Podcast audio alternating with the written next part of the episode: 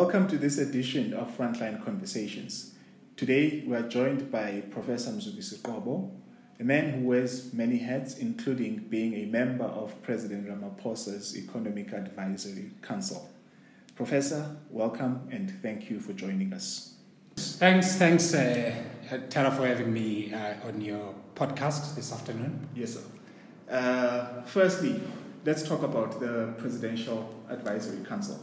Uh, you were recently appointed along with a number of other luminaries in the economic space. Mm. Uh, you guys are meant to advise the president uh, mm. on uh, economic matters. Mm. Tell us, what does the council do? Just first to say that uh, the economic advisory councils are nothing new. Uh, the, you know, the US has economic advisory council or council of economic advisors, they call it. You have one in India. you, you know, you have you have these advisory councils around around the world, both in emerging economies and advanced industrial economies. Uh, they really are meant to to reflect on on big themes on the economy and and advise the president um, on the areas that he sets out as as priorities. Mm-hmm.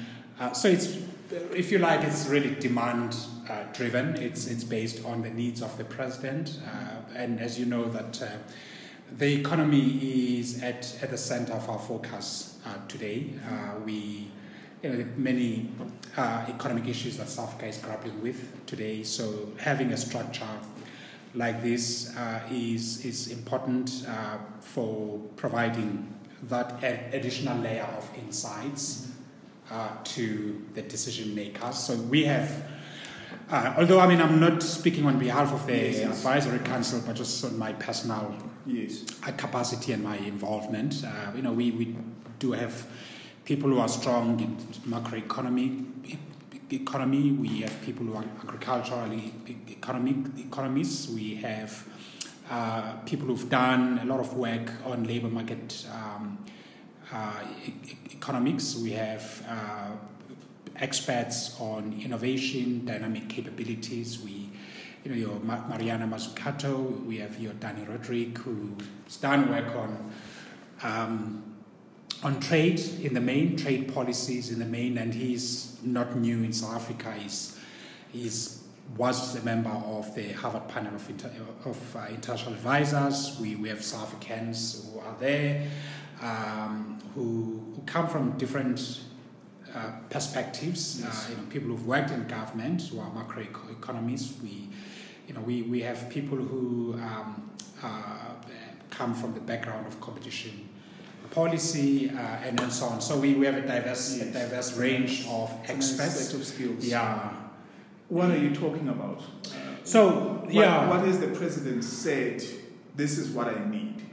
Well, I mean, the, the our work in the main uh, is uh, is defined largely, for now at least, by the uh, National Treasury's economic uh-huh. uh, strategy, the draft economic strategy. So a lot of we spend quite a bit of time talking about aspects of, of that of that strategy. Uh, you know, when the finance minister was preparing for his uh, medium-term budget policy statement, uh, we were part of the colloquium yes. to to discuss the responses from the public as well as how the various ideas have been distilled to, to provide sort of back, better for sharper focus mm. uh, in, in the various areas that are in the paper from network industries, infrastructure, agriculture, uh, and macroeconomic um, dimensions were overlaid in the paper, as well as uh, on the sectoral uh, policy issues. Mm-hmm uh, a range of them. Uh, so we we deliberated around around those and, and offered our views on what ought to be done or what can be done differently. Uh, it's a very exciting time because at least we are talking not just yes. those that are yes. in the council, but everyone is focused on the, on the economy. If you read some of the contributions by the South African Communist Party and, and the labor movement, the trade, the, especially from tra- trade, trade, trade unions. Well, I mean, they they make very strong points around the macroeconomic uh, factors, uh, interest rates, uh, you know, that in this climate of low growth, mm. something ought to be done on the interest rates. They say, you know, they make reflections on on the role of the Reserve Bank. Um, they they also, you know, make critical points about uh, the fact that the sectoral um, policies are that, that the Treasury is pronouncing on sectoral policies when that in fact is a is a, um, a competence of the, the DTI and sometimes we, we miss the fact that these departments work together yes. and there's a coordination in the presidency with regards to how you know these policy positions are yes. are filtered or are you know are distilled. Yes, but I think just on that, Doc, and specifically the, the, the input of the SACP. Yeah. When you look at that in the light of yesterday's decision uh, by the Monetary Policy Committee. Yeah. Uh, of, of the Reserve Bank. I think, though there was a sense, more or less, that rates would, would not be cut, yeah. Uh, one would probably say there has been some momentum growing to say, look, with with uh, inflation probably uh, CPI at 3.5 or at least below 4 percent, yeah. there is a case to be made yeah. uh, for some or other interest rate cut. And I saw, I think it was a, an opinion piece. Um, I'm not sure who it was this morning, and it asked the question: If not now, if the bank won't cut rates now, then when? What are the circumstances under which rates could be cut? And I mean, yeah. which is the, the point with, with that part of the point that the SACP is making and probably COSATU to say there's a, there's a case to be made either for doing away altogether uh, with inflation targeting, there are different views, of course, on this, or raising the point at which we have defined it uh, as, as, as our the four the four percent band. Uh, to say perhaps we want to look at it as being slightly higher, maybe not four percent, maybe four point five percent as our target. I mean, many people, I think, would agree that uh, in the climate of low growth, um, and also the CPI um, has has come down below the band, uh, that there would be a wriggle room to, yes. um, you know, to play with the with, with the interest rates. The, the challenge is that the the Reserve Bank is a black box. No one knows what what, what what's going on what's going on there. There is also there's also oversensitivity in the, especially in the South African Reserve Bank, about yes. debates on monetary policy, and uh, there's a global debate about the role of um, central banks post-crisis, uh, especially because many of them um, had legitimacy crisis post post the global financial crisis. They, uh, before then, the the role of the Reserve Bank and their independence were unquestioned. You know, they were sacrosanct. But the tone in the in the debate has changed. The pendulum has suddenly swung, and some of the leading thinkers, I mean, your Ed Balls, who worked with uh, Gordon Brown uh, very closely uh, in the at the Exchequer in, the UK, uh, and his colleagues at Harvard have written a you know a massive monograph that makes an argument that perhaps you, central banks, I'm not talking about the South African Reserve Bank, just to take the debate yes. outside of their sensitive space. Um, their argument, in a very simple way, is that uh, the, there's a lot of pressure on on central banks around the world. You, you saw with Trump um, and Powell in the, in the, in the US the tensions. They are not good for you know for, for the economy, for confidence in the economy. We also saw in India the central bank governor was was dismissed. We saw or resigned rather. We saw in Turkey similar trends. So we, we see these tensions between, uh, in the main, finance ministers or treasuries and and, and the and the central banks uh, over policy territory. Who has authority to define the policy uh, space within which uh, monetary policy is, is then exercised. And, and certainly in my observation, we've, the pendulum is shifting, uh, and, and the last thing central banks can do is to be, uh, you know, is to show obstinate, obstinacy. Uh, and, and, I think there's a, uh, you know, there, there, is a, there is a room to, to, to rethink some of the things that we've always taken for granted because a lot of our policy tools, say for an example, inflation targeting, I'm not saying you must do away with that, but we've copied many of these models yes. from countries that are now shifting away yes. from those from those models. I certainly I am persuaded by uh, you know by arguments that say we need to keep some level of inflation targeting, yes. in part to you know to condition the market to show uh, policy preference in a particular direction. Um, and and it's not my area of expertise, so I'm not going to go deep into into that, except to say that uh, there, there is a need, as Ed Balls suggests, uh, to you know to be flexible over policy authority and, and to cede some ground to, to treasuries or finance ministries yeah. while you retain your operational autonomy yes. uh, as a central bank. So that's the argument that they make, and I think it's it's sound and reasonable argument. because there are certain questions that those who sit in the monetary policy committee may not answer. You know, and the public has a right to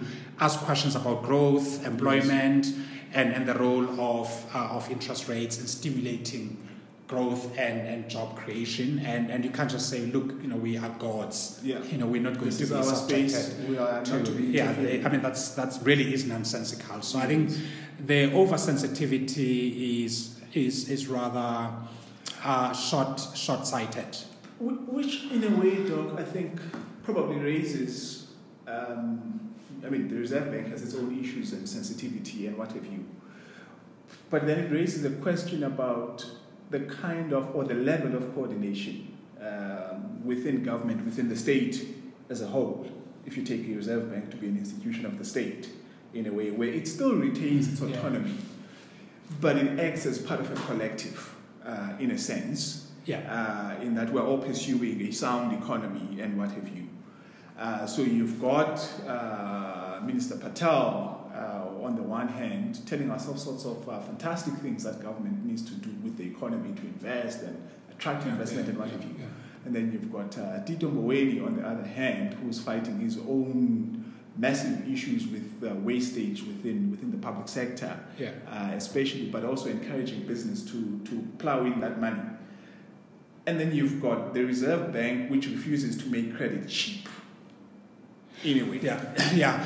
Look, I mean, the the the flip side is that you can't open up the Reserve Bank entirely as if it was a government department, and uh, you have to also protect it from narrow um, sectoral interests.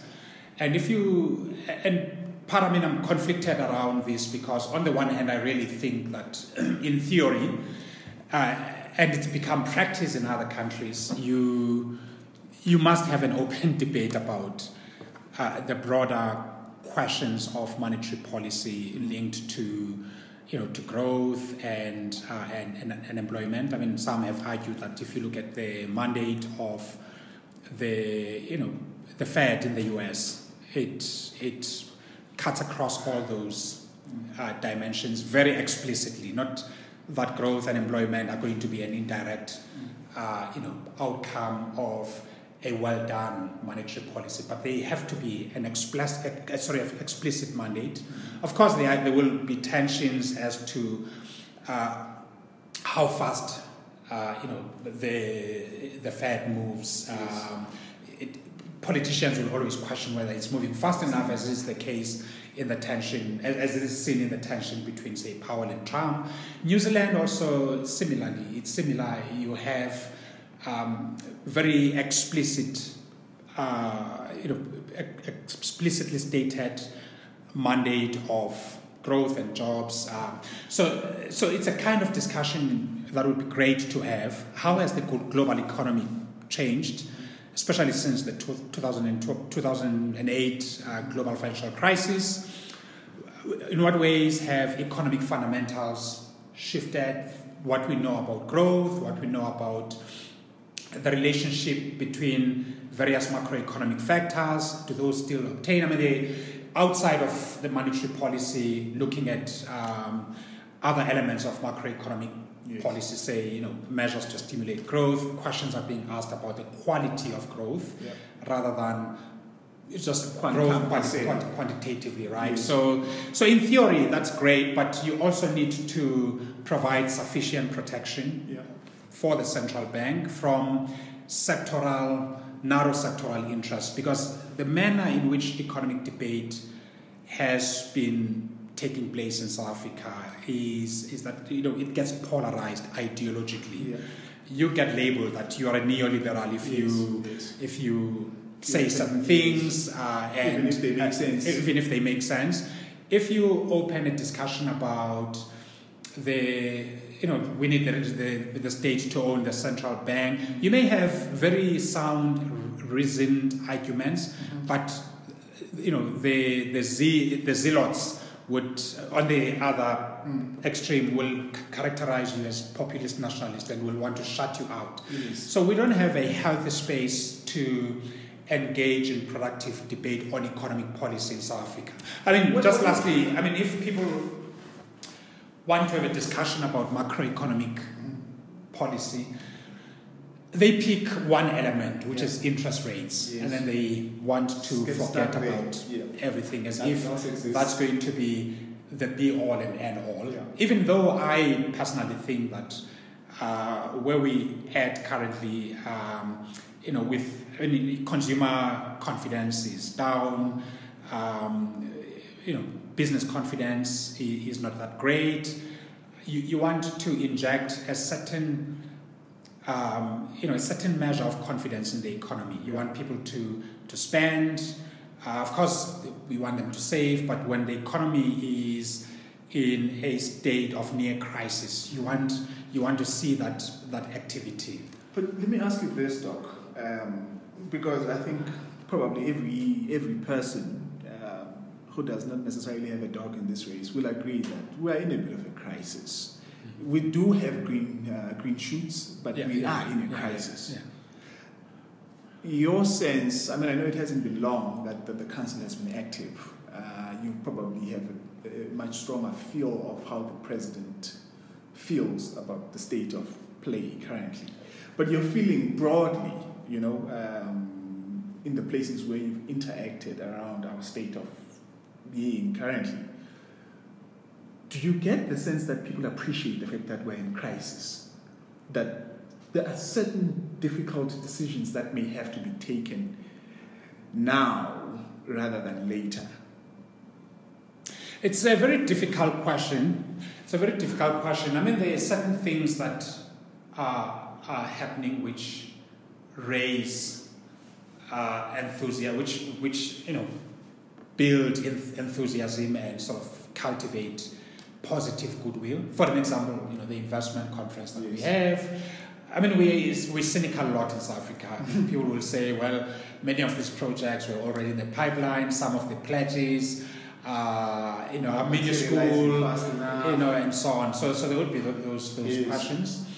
Uh, the fact that we have a, uh, you know, this reimagined industrial policy process driven by Minister Patel, is something that is positive. You can quibble with the with the content, with the detail of it, right? Uh, whether there is is this fundamentally new or is this reordering of of the chairs in in the Titanic? Mm-hmm.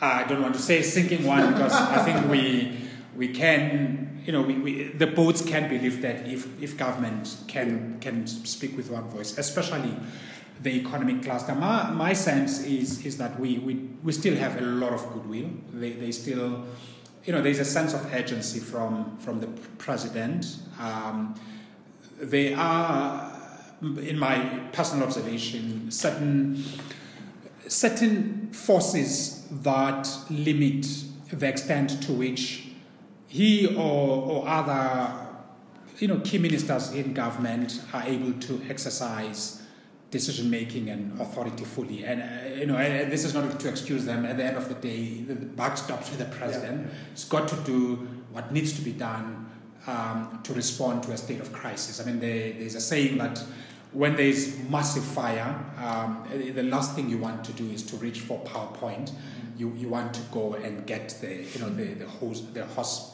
pipe you know like you know the uh, gallons of, of, of, of water and, and get fire out. I mean we've just gotten downgraded recently. Yeah. We're not at sub investment grade yet, but we, we don't want to get to that point yes. for a number of reasons.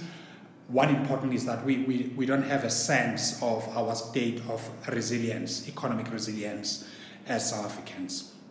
And, and it's not too difficult to guess that when you look at the level, the, level the, the rate of unemployment in the country and the number of people who are earning uh, social grants, anything that would erode that and that would worsen the you know the state of unemployment would really require would require magic, a miracle to to get back to our feet. So we, we don't want to get to that point. So you want to see a lot more urgency than you are witnessing now. Um, you want to see a sense that we are really serious about the things we talking about. Yeah. You know, the state-owned enterprises. Something has got.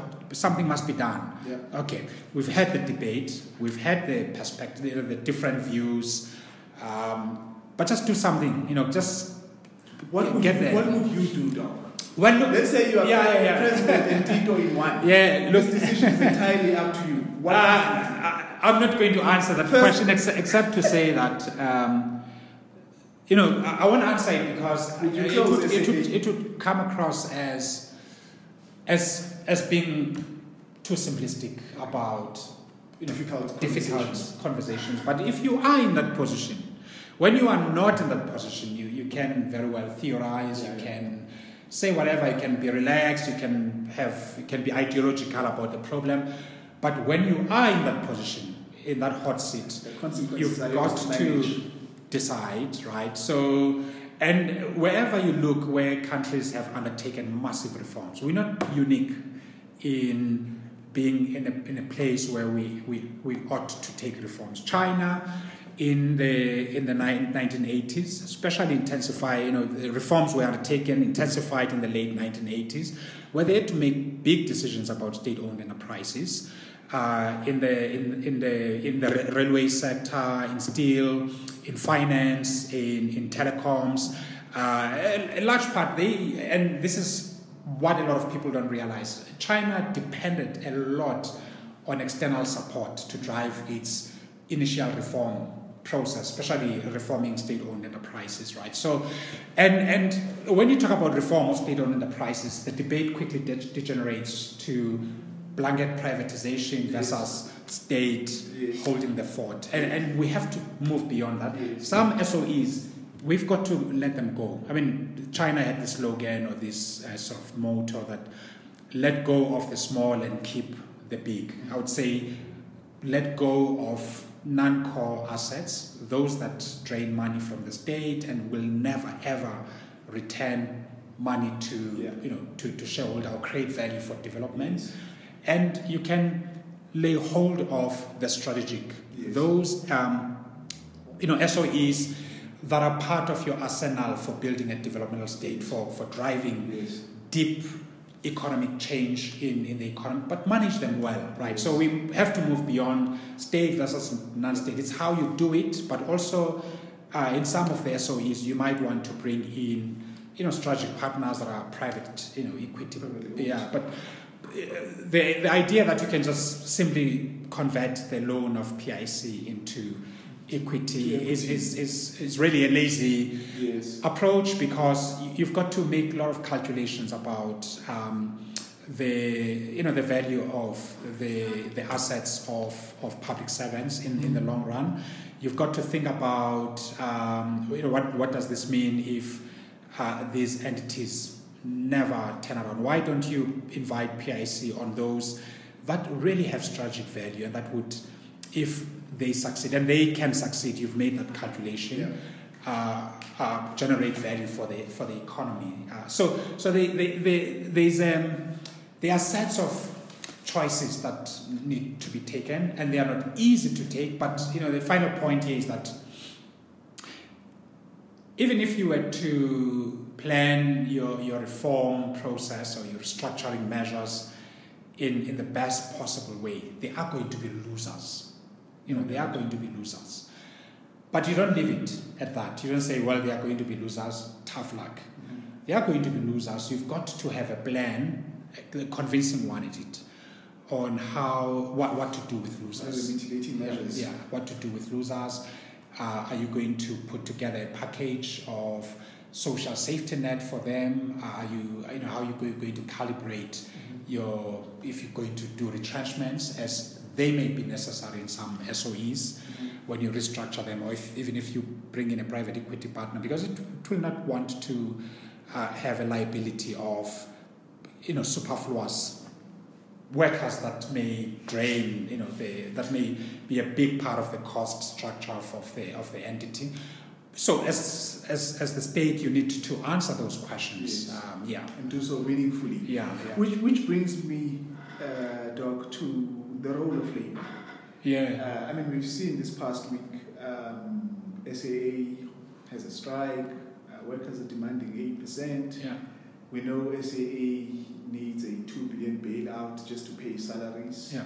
Um, and labor has gone on strike, I think it's five or six days now. They've been asking for sympathy strikes at uh, Mango, Air Express. I think the chefs, air chefs, will also be going on strike. SAA has said to cancel a number of its international routes and domestic routes. So, at right this moment, it looks like SAA is about to go under unless something magical happens. Now, labor is there to protect the interests of its workers, of its members, that being workers undeniable. That is its role. Mm-hmm. But I think we've also moved to a place where we've said labor is a partner. Not, it's not just there to represent the interests of its workers. It's, the, it's a partner for the state, it's a partner for business, and all of us have a stake in seeing the country develop, prosper, grow. Yeah, in your view, yeah. is labor doing enough on that matrix? where it's saying we are not just about the protection of our members. That matters vastly and in the most fundamental way to us. But there's a bigger picture that all of us need to be realistic about. And that bigger picture, sitting right here at this moment, that uh, SAA can't afford 8% because it doesn't even have money probably for even 1%. And that's just, those are just facts. Yeah, I mean, there's a question about wage increases. Uh, it's, it's very clear that you can't increase wages under these conditions, in my view. Uh, there is a different question about layoffs. See, that is a really, really, it's a question that can't be answered glibly. Yeah. Right. So you can't seek wage increases when there is no money. When the kitty does not, not have money, right? It's not increasing, it will never increase it's it's it's short termist. It's shooting yourself in the foot. Um, so so let's park that. Let's so the question of layoffs. Some people say, well, you know, retrenchment retrenchments are inevitable because the airline is bleeding or whatever entity uh, we we're talking about. Imagine for a while we say, okay, there are going to be these layoffs because of a collective national project. You know, like we have to preserve mm. the state and you know the the fiscus and, and all of that. Right, we have to um, you know uh, defend our debt ceiling of our needs and, and, and reduce the debt because there are trade-offs in, in the state. Uh, imagine where will those people go? Mm-hmm. You know, they go. You know, some live in Alexandra, some live in Khayelitsha, in Langa.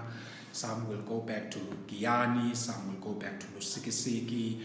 Um, it will add to the socio-economic pressure in the country, right? So, so we've got to deal with that question very sensitively. Um, and, and both, by the way, are important because Labour will always want to defend the interests of its members uh, by def- one defending jobs, no retrenchment, no one loses their jobs, and, and no one has, has, has gone that far yet. The government, as far as I know, has not made uh, pronouncements that people are going to lose their jobs. Now you go to wage increases. Um, we, you know, as I argue, and I'm quite open about this, my personal view that I don't think it's it's untenable to do that kind of thing because of its its its its um, its implications for a whole range of things. I mean, it's uh, the economy and society is not just about maintaining SAA and keeping wages going. Having said that, in it, this reflects a much bigger problem that should be at the center of our conversation when we when we deal with um, you know measures or approaches to restructure or to uh, you know to negotiate industrial relations, and this is an absence of a social compact that is credible that says, as government, this, these are the sacrifices that we are making. Mm-hmm. I mean, you can't have a bloated cabinet that you have today and, and all the, it's still very bloated, and all the measures that you implement are to do with cost containment on, on privileges such as, you know, that you will no longer drive a million, million rand car, you will drive an 800. I mean, it's, it's, it's, uh, it's laughable. You know, it really is laughable. It's an insult. Anyone who looks at this, you know, you have you have a, a massive um, patronage system that, that that's still there. You know, a machine that is still there.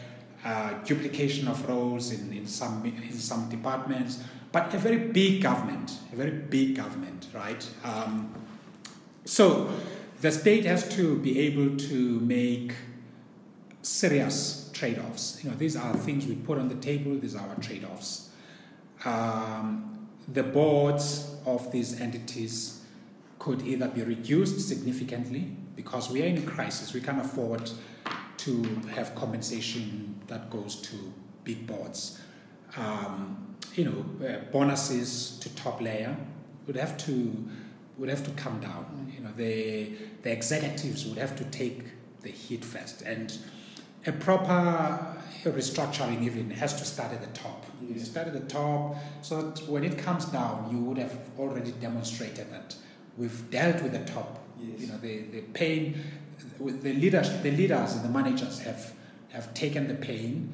Um, so, you know, we are asking you to, to also come, you know, and over and above that because of the power asymmetry, economic power asymmetries, we have a further, uh, you know, uh, you know, uh, uh, safety net for you to compensate the losers because a senior exec or senior manager losing will tomorrow reincarnate as a consultant or an advisor or somewhere in the public sector or, or a business person, uh, an entrepreneur. But a general worker, someone at, at lower levels uh, in an organization, will find it hard to reincarnate yeah. as a consultant or as, as an entrepreneur in a very serious way that participates in the mainstream economy. So you've got to have a safety net for, for, for, for those people. You can't say, well, sorry, that's that. that's that. Go to Lusikisiki, go to Giyani, yeah. go to Khayelitsha, you know, go to Ganini, or whatever. So, so these questions have to be have to be, you know, people have to be serious about this. And, I, and, and I'm not sure to what extent is there coordinated approach in government to present a framework for restructuring that is, you know, that is humane, uh, but also decisive in terms of you know what needs to be done. Um, yeah, so I think every, I think there is a sense that there's a sense of understanding of what the destination ought to be but there is no bridge. Uh, you know, there are no means and ways defined to, to get there. And you can have the best possible vision of a destination, but if you have no plan to get there, we would be here in the next five years, but maybe in a far more west state, far west state than, than, than, than we are. Two, two of the means of, of getting us to some of some some paradise lower level of paradise, of course, that have been spoken about widely. It's tourism. Yeah, yeah, yeah. And it's agriculture. Yeah, yeah. Now, tourism receives a lot of press, so I don't want to talk about tourism per se, but I do want to talk about agriculture. Yeah, yeah, yeah. Um, because I think every study that comes out keeps on telling us yeah. the amount of jobs that can be derived from agriculture, Yeah. it's quite a lot of jobs. Yeah. Food security is tied up nicely uh, with it. Uh, exports are tied up into it. Yet somehow, agriculture, because it requires land, it's tied up in politics. Mm. Where it's not tied up in politics, you don't get the urgency that ought to be there. You look at a province such as the Eastern Cape. Everyone acknowledges the Eastern Cape, that the Eastern Cape has huge agricultural potential. Wandile Sihlobo has done a piece, uh, I think two or three months ago, Mm. about the potential of the Eastern Cape to, to harness its agricultural potential and do all of these fantastic things. But yet somehow you don't get a sense that policymakers and decision makers in these places, and largely even uh, in, in the country as a whole, we Yeah. talk about it, we say all sorts of nice things about it, but when you look at the practical measures to actually channel support towards farmers, you don't necessarily get the same sense. So we talk big, but we're not acting big. Yeah. Is this your sense? Do you disagree? Yeah. Yeah, I mean the the area of land and agriculture is a very sensitive one, and here I tend to defer to to Wandile Sihlobo, who who is my tutor on, on, on, on this theme. Um, I mean, I've I've done some work uh, among among amongst um, emerging farmers in, in the Eastern Cape, in near Libode, in the sort of Pondoland area. And the problems are vast, you know, the problems are vast. Um, they are major problems with infrastructure. Let me just take, if you're driving from Gauteng to, say, the former Transkei using the underback, you know, you, you drive, uh, even when you're still in Gauteng, you see quite a bit of irrigation. You get to Free, Free State, it's, it's, it's awesome, it's really wonderful. That is if you lo- use the other route, you know, the, I think it's the Aliwal North, North route. Yes, if you yes. take, you know, you look at the Free State, Yeah. irrigation, And fantastic, Market it's great, right? Um, you use the underback to the former Transkei, you say, you know, the northern parts of Transkei, you would say you're going, going to Matatiele, uh, for argument's sake. Uh, you see irrigation up to the end of Kok- Kokstad. You know, you see green, greenery, you see, you know, the land is fertile, it's productive. Then you, you get, you start to get to areas such as your Ndabangulu or your Matatiele, your, your Mount, Mount, Mount Frere, Mvubu, uh, um, sorry, Mzimkulu. It, it, the landscape has changed. It's poverty. It's poverty. Yet the land, the land is there. The land is there. Um, infrastructure is poor. When you start to get into towns, you can wait in the small towns for 45 minutes to an hour to get out. The roads are, are not in a good condition from the villages to, to towns. So, you know, farmers, who, who, those who try to farm, to take their produce to, to town, it's not an easy thing because the roads are bad. Uh, transport might be very expensive. Um, inputs are really very expensive because the, the, because there are no economic, there's very little economic activity in those areas. Incomes are very low. Yes. Inputs are expensive.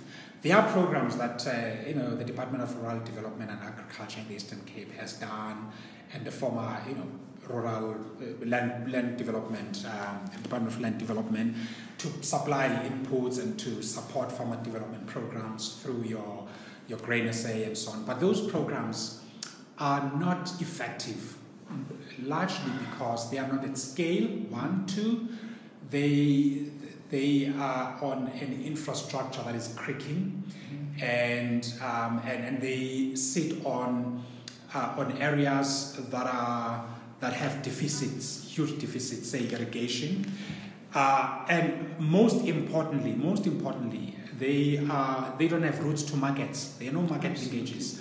Agriculture is still dominated by far uh, by white, very tiny, you know, white, uh, small commercial farmers. Uh, you know, the, the farming units in South Africa are under 40,000. I think they're declining. They used to be over 100,000. They, they're declining. The concentration is across the value chain from, you know, from inputs. Go and see who owns uh, seeds, who owns fertilizers, fertilizer, who owns agrochemical, agrochemicals, um, who owns logistics. Uh, you look at uh, who, who owns market linkages, you know, the, who has access to the markets, who are off takers, mm. and, and where do they off take from? Hardly from you know from smallholder farmers. Yes. So so the, there's there's massive market failure in the in the areas that you you you're referring to, in in in the Eastern Cape, uh, in Limpopo, where the black farmers are farming, even in Mpumalanga, I mean, you you go if you go towards Hazyview, there is a stressed stretch of road where it's Booysens and Seenz, uh, Willemse and Seenz, all irrigated. They work as cooperatives. They are under cooperative structures that offtake their produce to the market, right? And then you you all of a sudden hit a dry patch where black people are. Yes. And and so so they are they are the, the area of land and agriculture in South Africa will always be heavily contested because it has denied black people mm-hmm. opportunity to, to participate meaningfully in the value chains, and government has failed them. Dismally. Uh, has failed them dismally. I mean, if you look at the the land bank, the land bank was formed in 1912 um, under the Land Bank Act, just a year before you know the the, land the Native, Native Act of, of, the 1930, 1930. It was formed with a very clear objective to support um, Afrikaner farmers were um, who would who would work as in, in cooperative structures. And, and these were blighted by poverty, you know, post you know Anglo-Boer War, the drought, you know, the Rinderpest back in the late 19th century. So they, they, they the, the countryside after the war was dilapidated. It was dry. You know, there was also you know the, this bout of drought. So the land bank came to rescue the Afrikaner farmer and essentially to commercialize the Afrikaner farmer and to make sure that they are prosperous. You know, they are protected from the vicissitudes of the market and the chilly winds of poverty government set up these marketing boards mm-hmm. where they provided price guarantee yes. and there were extension services that would yes. go and service these farmers yes. to make sure so everything was done to make sure that a white afrikaans farmer doesn't succeed and before the, the, the land bank was formed before some of the harsh laws um, of apartheid came in the most successful group of farmers were black farmers who were farming as sharecroppers. Uh, in the highlands, uh, you know, there, there, was a lot of farming commercial, commercially in the Pondoland, in parts of Free State. Uh, they, those stories are documented. Mm-hmm.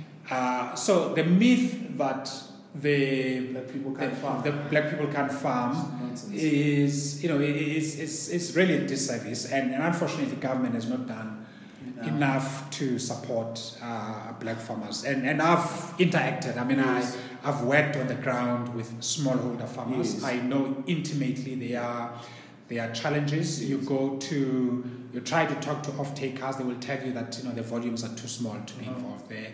You know the market is far from where these people are, uh-huh. or you know things like your standards and quality checks. I mean, look at livestock sector. Mm-hmm. If you want to take another commodity, the uh, the highest concentration of livestock in South Africa is in the Eastern Cape. Mm.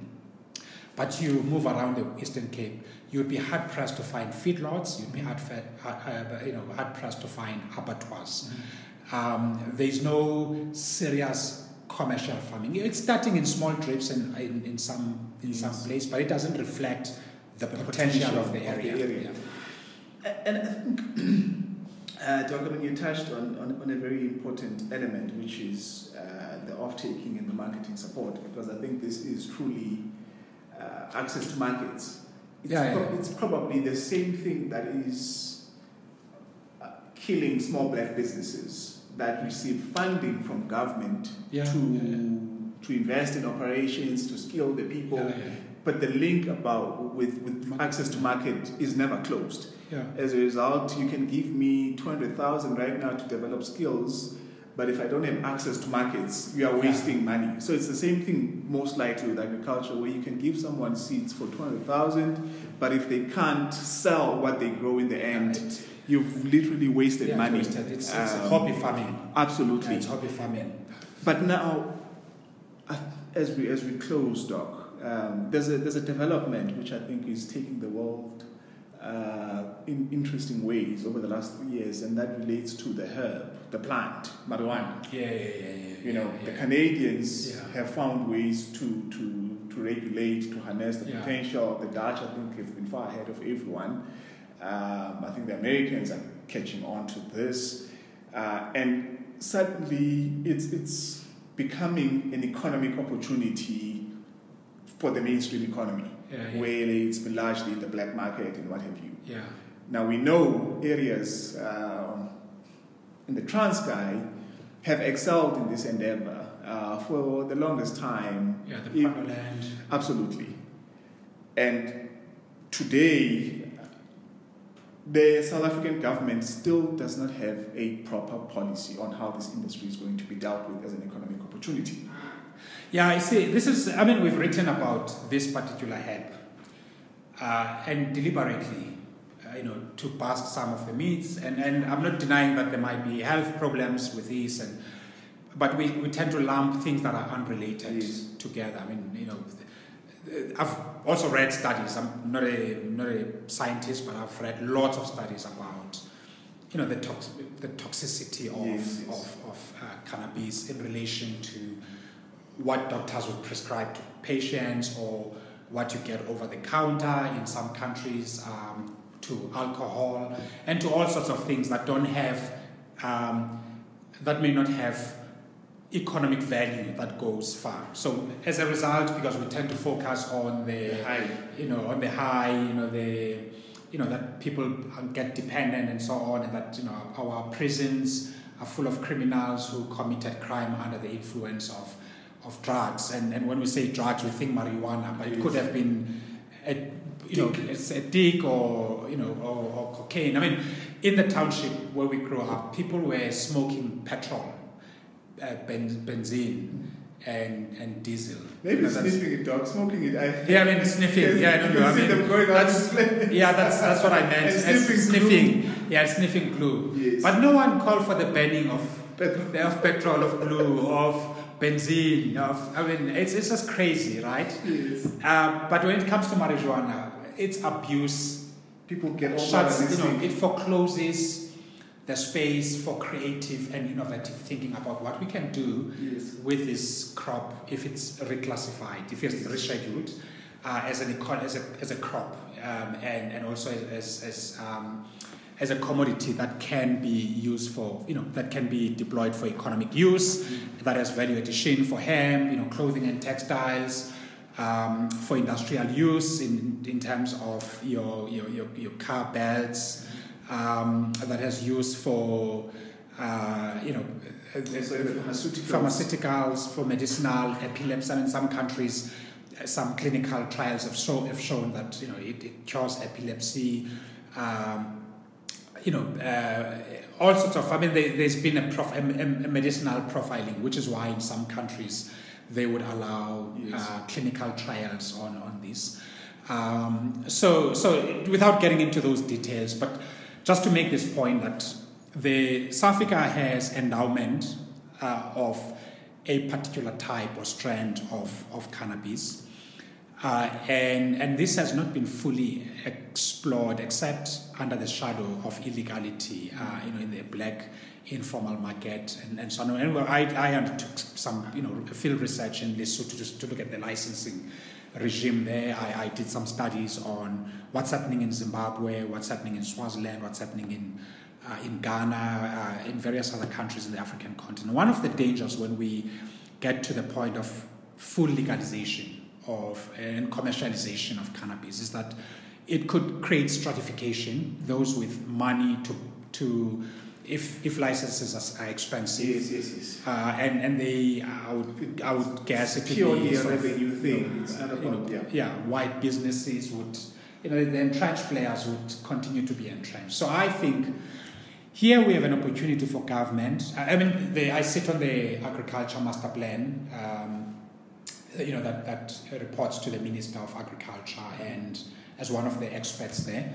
Uh, and not speaking for them here, uh, but just to say it's one of the crops that have been identified or commodities that have been identified where work will need to be to be done uh, to inform the master plan on agriculture. And, and uh, my sense is that there is commitment in government to, to get to that place, but it's moving slow. Um, reasons for for the pace, some of the reasons are understandable because you don't want to botch a controversial sort of um, commodity. Term, yeah, yeah, it's a long-term play. And we can learn lots of mistakes from countries like Lesotho. I mean, Lesotho was one of the first countries um, in the world. Uh, I think after Canada, Argentina, and then you have your Lesotho. Uh, but the first movers don't always have it good. Yeah. So, they, so there's a follower advantage. I think we can uh, learn those from those mistakes and, and do it right.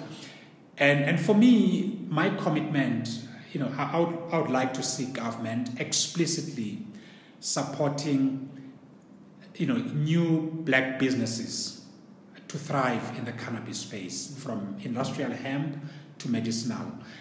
Let us, for you know, for once, create black capitalists in South Africa in the new sectors. I mean, this is a new sector for South Africa. Let's use it to, to support, promote, uh, and support them with resources. Uh, you know, new entrants, new black players, uh, small, medium enterprises that are black, small players in in in Lusikisiki, um, in in Libode, who are operating under them. In California, for an example, when they re when, when they legalize, uh, you know, they decriminalize cannabis, and uh, and and then you know the crop moved into commercial spaces, open commercial spaces. People who were preferred for licenses were those who had been arrested. Mm for illegal possession of marijuana. Yes, yes. So I mean, this is a yeah. you you reaffirming yes. the, the you know the esteem. Yes. Because if you had been and you know you've been to jail, you know your esteem is really so it's a way it's, it's a goodwill. So yes. in, in this case, the first people to be on the queue, uh, to be at the front of the queue, should be those in KwaZulu Natal, in the Pondoland, in the yeah, Popo, you know, like cops you know, uh, from yeah. the egg, even uh, spraying their food crops that exactly. are mixed in with, with, uh, with, with the yeah, yeah, so yeah. just as a social justice, yes. right? So I think people should, I think we should be open about, we should um, speak openly about cannabis, mm-hmm. that it needs to be um, decriminalized, uh, not just for private use, mm-hmm. um, but also for, for other uses, medicinal use. Adults who want to use it, well, for whatever reasons, they should be free. I mean, they can make decisions, um, and, uh, and and you, you you close off channels for drug trade to yes. countries that don't allow it. Yes. So it makes your systems or your you know your, your trade routes a lot more transparent. Yes. Uh, so you don't lose out commercially because of concerns about you know the drug the drug use illegal drug usage of it. Yeah. Doc. I would love for us. There are so many other things uh, that I would have loved for us to to to get deeper into. But I think for today, let's yeah. let's close it here. Hopefully, we'll have an opportunity again in the future uh, to have another chat about these these matters. Uh, there's just so much that, that we could talk about. Uh, so thank you for yeah thanks to you. I enjoyed enjoyed the conversation on a Friday afternoon. Yes. Uh, hopefully we can do something. No, we'll definitely we'll definitely make a plan. And uh, to you, the listeners, thank you for joining us for this edition of Frontline Conversations. Till next time, thank you. Bye.